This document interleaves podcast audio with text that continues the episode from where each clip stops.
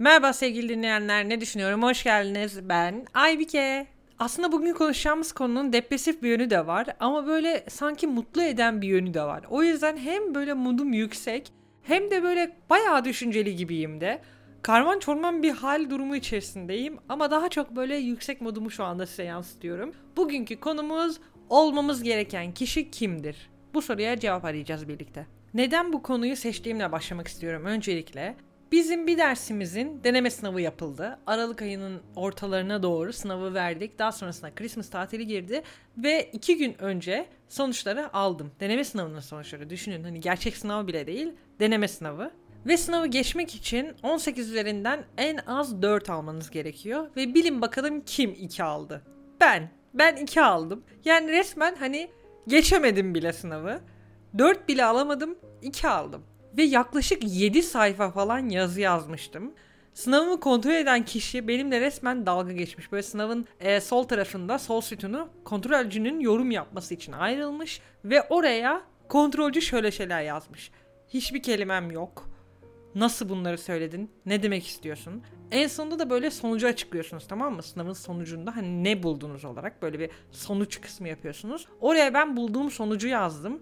Ve kontrolcü yazmış ki bu sonuca nasıl vardın? Doğru düzgün çözmemişsin bile. Hani resmen yani rezalet bir sınav sonucu aldım.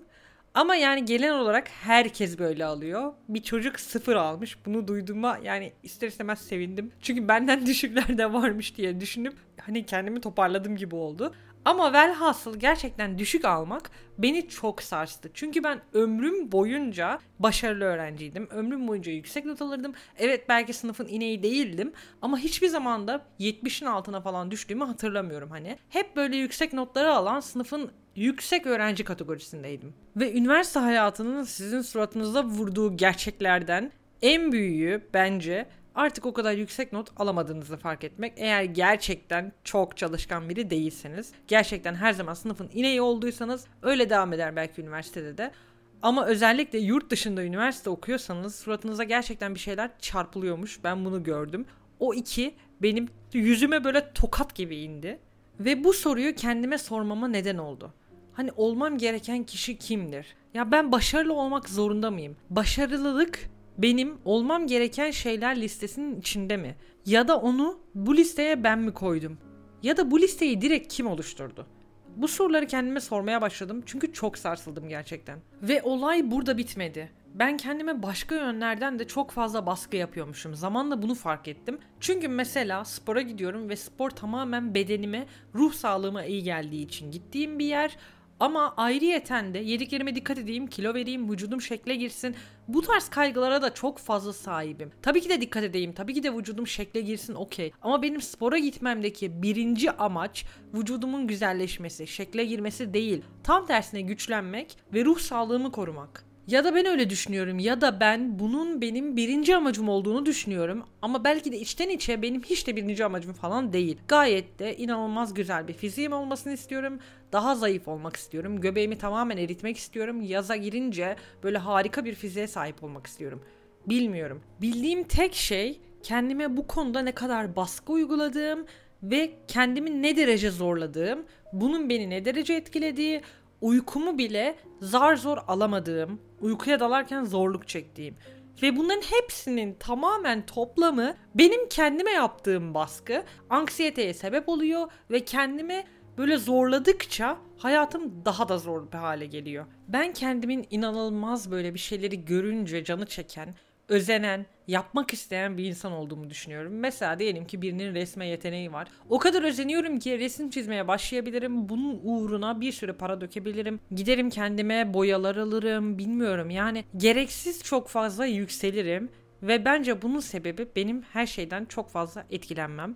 Tabii ki de sosyal medya da benim hayatıma çok fazla zorluk getiriyor. Çünkü başka insanların hayatını görüyorum, mükemmel fiziklerini görüyorum. Bir noktada motive oluyorum ama bir noktada da kendimi o kadar çok zorluyorum ki öyle olmak için. Çünkü öyle olmak zorundaymışım gibi hissediyorum. O mükemmel hayata sahip olmalıyım. Param olmalı, evim güzel olmalı, güzel kıyafetler giymeliyim, spora gitmeliyim, fiziğim güzel olmalı, güzel beslenmeliyim. Bütün bu malı meliler aslında hayatıma çok büyük zorluklar getiriyor ve kendimle kavga etmeme sebep oluyor. Bunu anladım. Eğer bana bir imkan verilseydi ne isterdim diye düşünüyorum. Ve gerçekten samimi olarak şu anda size bunları söylüyorum. Bana eğer bir imkan verilseydi sevdiğim bir insanla birlikte uzak bir yerde, pek fazla insanın olmadığı sakin bir yerde, küçük bir ev, böyle mutluluk, huzur, her sabah kalktığında hiçbir kaygın olmadan, büyük telaşelerin olmadan uyandığın sabahlar, yani bunları isterdim. İnanın gerçekten bunları isterdim ve bunlarla hava atmazdım gibime geliyor. Hava atmazdımdan kastım Instagram'da ya da sosyal medyada çok fazla paylaşım yapmazdım çünkü zaten istediğim ne varsa elde etmiş olurdum gibi geliyor. Ve şimdilerde böyle postlar paylaşıyorum, hikayeler atıyorum, okey. Sanki o beni böyle bir yere götürecekmiş gibi hissettiğim için yapıyorum. Yani bu bir yol ve ben bu yolda yürüyorum ama istediğim noktaya gelince bunları yapmaktan vazgeçeceğim. Çünkü gösterecek pek fazla bir şeyim kalmayacakmış gibi hissediyorum. Daha açık anlatmam gerekirse şöyle anlatabilirim. Böyle çok samimi arkadaş gruplarınızla yemek yediğinizde ya da toplandığınızda böyle muhabbet çok iyi, ortam çok güzel, çok eğleniyorsunuz ve orada telefonunuzu unutursunuz yani. Post paylaşmayı, hikaye paylaşmayı, fotoğraf çekilmeyi unutursunuz yani. İşte aynen tamamen ondan bahsediyorum. Öyle bir hayat istiyorum ki aklıma bile gelmesin böyle bir şey. Her hikaye post paylaşan, hayatın her anını paylaşan insan hayatından mutlu değildir demek istemiyorum. Kesinlikle söylemek istediğim şey bu değil. Ama sanki hayatın bir noktası var ve o tatmini yaşadığınızda aklınıza başka hiçbir şey gelmiyor gibi. Böyle izah etmekte zorlandığım bir konu ama eğer mutluluğunuz belli bir noktadan daha yukarıya çıkarsa geri kalan birçok şeyi gözünüz görmüyor sanki. Ve ben olmam gereken kişinin o kişi olduğuna inanıyorum. Varmam gereken noktanın orası olduğuna inanıyorum. Ama yine dediğim gibi bunu gereklilik olarak görmek ya da yapmam gerekiyor, olmam gerekiyor demem yine belli bir sorumluluk yüklüyor sanki. Ve o noktaya gitmek için kendimi böyle ittiriyormuşum gibi hissediyorum. Ve son günlerde şunu fark ettim. Hayat aslında varılan nokta değil. Gidilen yol, yaşadığın anların hepsinin toplamı hayat. Yani diyelim ki arkadaşlarınızla çok güzel bir yemek yiyeceksiniz ve yemek aslında taş çatlasın, yarım saat süren bir etkinlik ama öncesinde birlikte yemeği hazırlamak, sonrasında o sofrada birlikte oturmak, tüm bunlar o günü güzel kılan şeyler. O yediğin yarım saatlik yemek değil ve hayatta yaşadığımız anların tamamı aslında bizim için kıymetli. Belli başlı küçük noktalar değil, yani düğün günümüz değil. Düğün öncesi hazırlık, düğün sonrasında yaşadığın evlilik, aslında güzel kılan şey o. O düğünü kıymetli yapan şey o. Ve eğer insan sonuca, varılan noktaya çok fazla anlam yüklerse, oraya gitmem gerekiyor, yapmam gerekiyor derse, o yolun anlamını yok ediyor bence. O gidilen yolun, varılan hedef uğruna atılan adımların değeri sanki kaybediliyor gibi geliyor bana. Ve dediğim gibi esas önemli olan şeyler onlar. Dün akşam bir Discord kanalında bu soruyu sordum. İnsanların düşüncelerini duymak için olmamız gereken kişi kimdir sorusunu sordum. Ve bir iki insan şöyle cevap vermişler. Mesela ben başarılı olmam gerektiğini düşünüyorum. Başarılı olmak için uğraşıyorum. Ben de dedim ki peki bu olmazsa ne hissedersin? Hayal kırıklığına uğrarım dedi. Ve benim için hayat zor bir hale gelir dedi. Yani eğer o hedefe ulaşmazsa aslında hayatına ne büyük bir etki edeceğinin farkında. Ve o hedefi kendisi mi koydu yoksa başkası mı belirledi? Bunun da pek fazla farkında değil. Başkası mı belirledi derken şu soruyu sordum. Sen neden başarılı olmak istiyorsun dedim. Dedi ki okulda yaşadığım bazı haksızlıklar vardı ve o haksızlıkların ben intikamını almam gerektiğini düşünüyorum.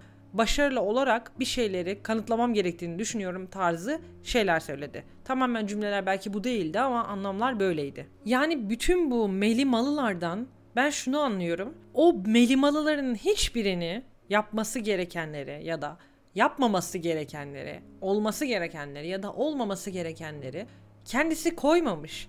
Geçmişte birileri bir şeyler yaşatmışlar ve o şeylerin sonucunda bunların olması gerektiğine, yapılması gerektiğine inanıp kendi hayatını ortaya koyar bir hale gelmiş. Kendime dönüp bakıyorum. Diyorum ki neden bu kadar başarılı olmak zorundasın? Neden bu kadar her şeyi harika yapmak zorundasın? Düzenli bir hayatın olmalı, güzel beslenmelisin, spor yapmalısın, derslerin çok yüksek olmalı, güzel giyinmelisin. Neden? Aklıma birkaç şey geliyor ama bunlardan birisi şu. Dünyanın iyi üniversitelerinden birinde okuyorum, metropol şehirlerinden birinde yaşıyorum ve şartlarım iyi, tek başıma yaşıyorum. Yüksek bir hayat standartına sahibim birçok insana göre, özellikle Türkiye'deki birçok insana göre ve bunların ağırlığı, sorumluluğu benim üzerimde çok fazla gibi geliyor. Ve bütün bunların sonucunda yaptığım her şeyin sanki çok iyi olması gerektiğine inanıyorum. Çünkü ben birçok insana göre çok iyi şartlara sahibim ve bunun sonuçları hep çok iyi olmalıymış gibi hissediyorum. Hayatım çok iyi gitmeli, ben hiç düşmemeliyim, ben hiç üzülmemeliyim, depresyona yaklaşmamalıyım, yorganın içinde ağlamamalıyım. Halbuki ben hayatta birçok şeyin gerçekten insana adaletsizce verildiğini düşünüyorum. Bu bazen güzel şeyler de olabilir. Yani bazı insanlar çok zengin ailelerde doğuyor, bazı insanlar çok fakir ailelerde doğuyor ve o çok zengin insanların o paraya sahip olması ne kadar adaletsizse fakir insanların da paraya sahip olmaması o kadar adaletsiz olduğu gibi benim hayatımın şartları da beni bugün buraya getirdi ve ben burada üniversite okuyorum. Adaletsiz bir şekilde belki birçok başka insan bunu hak ediyor ama yaşayamıyor. Ama ben bunu yaşıyorum. Belki adaletsiz, belki adaletli bilmiyorum ama hayat bana bunu verdi ve bunun sorumluluğu bende değil aslında. Yani hayat bana bunu verdi okey ama bana sormadı ki bunu verirken. Yani bunu istiyor musun demedi bana aslında. Tamam ben tercih ettim. Almanya'da okumayı ben tercih ettim. Bu üniversiteyi ben tercih ettim. Ben geldim. Ama bir noktada o tercih şansını ben istemedim. Ve bunun sorumluluğu bende değil aslında. Yani bu hayat şartlarına ben doğdum okey. İyi hayat şartları. Ama bunun yükümlülüğü altında ezilmek sanki çok büyük bir yük gibi geliyor bana. Yani bizim sorumluluğumuz değil bunların hiçbiri. İyi ailede doğmak ya da kötü bir ailede doğmak atıyorum. Eğer maddi durumu çok iyi olmayan bir ailede doğuyorsanız sürekli bunu böyle bahane olarak öne sürmek ya da sürekli buna üzülmek, bununla kavga etmek de aynı noktaya geliyor. Ve o sorumluluğu inanılmaz böyle üzerinize yüklemiş hissetmenize sebep olabilir. Evet ben şu anda iyi şartlara sahibim. Evet iyi bir üniversitede okuyorum, bölümüm iyi, şartlarım iyi, okey. Ama başarısız olabilirim ya. Olabilirim yani. Düşük notlar alabilirim, derslerden kalabilirim. Bazen ağlayabilirim, üzülebilirim, depresyona girebilirim. Çünkü insanım ben. Dünyanın en iyi şirketlerinden birinde de çalışsam bunları yaşayacağım. Çünkü ben insanım. Dünyanın en iyi üniversitesinde de dersten kalabilirdim. Çünkü dediğim gibi insanım. Hata yapmak benim de hakkım. Belki bunları dinlerken senin derdiniz diyor olabilirsiniz. Ama arkadaşlar gerçekten kendimize çok gereksiz noktalarda fazla yükümlülükler yüklüyoruz. Ve bu yükümlülükleri böyle şart gibi, zorunluluk gibi hayatımızın ortasına koyuyoruz. Mesela cumartesi günü ben dışarı çıkıp arkadaşlarımla takılmak zorundayım. Ya da cuma akşamı. Eğlenmek zorundayım. Bunu Instagram'da story atmak zorundayım. Bir şeyleri kanıtlamak zorundayım. Hayatımın güzel gittiğini göstermek zorundayım. Yazın tatile gitmek zorundayım. Bunu insanlar görmeli. Böyle bir şey yok ya. Delirdik mi anlamıyorum ki. Böyle dünyaca kafayı yemiş bir halimiz var. Bir şeyleri birbirimize kanıtlıyoruz sürekli. Ve onları kanıtlamak zorunluluğu bizim hayatımızda birçok zorluğa yol açıyor aslında. Mesela kendime şu soruyu da soruyorum. Ben iyi bir insan olmak zorunda mıyım? Bu soruya vereceğim cevap iyi bir insandan ne anladığım? Kime göre iyi bir insan? Dine göre mi iyi bir insan? Ahlak yasalarına göre iyi bir insan mı? Yoksa devlet yasalarına göre iyi bir insan mı? Neye göre, kime göre iyi bir insandan bahsediyoruz? Kinyas ve Kayra'yı okuyanlarınız bilir. Onların böyle iyi kötü kavramları çok fazla yoktu. Mesela silah satıyorlardı, atıyorum uyuşturucu satıyorlardı, kaçak pasaportlar çıkarıyorlardı, başka ülkelerde yaşıyorlardı. Ve bazen kendime bu soruları soruyorum. Bunlar neden yasak? Neden yasak? Sen mi bunların yasak olduğunu düşünüyorsun yoksa çevrendeki insanlar bunların yasak olduğunu sana o kadar çok söylediler ki sen o yüzden mi buna inandın? Ben hayattaki her şeyin ama her şeyin sorgulanması gerektiğini düşünüyorum ve sorguladıktan sonra eğer inanmaya devam ediyorsanız işte o zaman sizin kendi kararınız diye düşünüyorum. İşte o yüzden bu iyi bir insan kavramını bugünlerde sık sık sorguluyorum ve ayrıyeten şunu da sorguluyorum. Ailem ne düşünüyor acaba bu konuda? Ailem bana nasıl bir zorunluluk yüklüyor? Nasıl bir insan olmam gerekiyor onlara göre? Bu soruyu bir arkadaşıma sordum. Dedim ki, ailenin olması gerektiğini düşündüğü kişi misin, değil misin? O da dedi ki, hiç de değilim ve olmadığım için gurur duyuyorum. Bu cevap beni çok şaşırttı. Yani gurur duymak. Ailen bir şey düşünüyor ve sen onun tam tersin ve bununla gurur duyuyorsun. Bu da bir noktada sırf o kişi olmamak için verilen uğraşın sonucu değil midir gibi geliyor bana. Ben o kişi olmayacağım ve bununla gurur duyuyorum o olmadığım için. Yani yine bir zorunluluk yüklemesi var gibi geliyor bana. Yine birileri tarafından bir zorunluluklar yükleniyor ve sen onun tam tersini yapmak için bu sefer kendini başka şekilde zorluyorsun. O arkadaşım için bu geçerli değil, biliyorum, o insanı tanıdığım için, ama bunu yapan çok insan var çevremde. Gerçekten sırf ailesinin istediği gibi olmamak için bambaşka bir yola giden birçok insan var ve çok üzücü bir noktada. Çünkü hayatını yine başka bir zorunluluğun altında yok ediyor gibi geliyor bana. Anlıyorum, insan tamamen kendi kararlarını veremez. Anlıyorum, çevreden tamamen etkileniyoruz. Bunun da farkındayım. Çevrenin etkisi yadsınamaz ama ne olursa olsun kendi isteklerimizi belli noktada bulacağımıza inanıyorum. Yine aynı Discord kanalında bir kız yazmış ki mizaç çok önemlidir bu konuda ve bu mizaç kavramı eğer kendimizi bulacağımız ortamı sağlama özgürlüğüne sahip olursak ortaya çıkacaktır yazmış. Yani yine coğrafya kaderdir arkadaşlar, fakat o özgürlüğe sahip olursak, o maddi şartlara sahip olursak bir nebze mizacımızın ya da kendimizin, karakterimizin, ruhumuzun, bizim benliğimizin istediği, o olması gereken şeye vararız gibi geliyor bana. Ve o bizi duygusal olarak da, ruhsal olarak da, fiziksel olarak da tatmin eder gibi geliyor. Fiziksel olarak tatmin eder kısmını neden ekledim? Merdiven Altı Terapi'nin bir podcast'ini dinlemiştim cinsellik üzerine ve kendimi gerçekten çok sorgulattı bu podcast.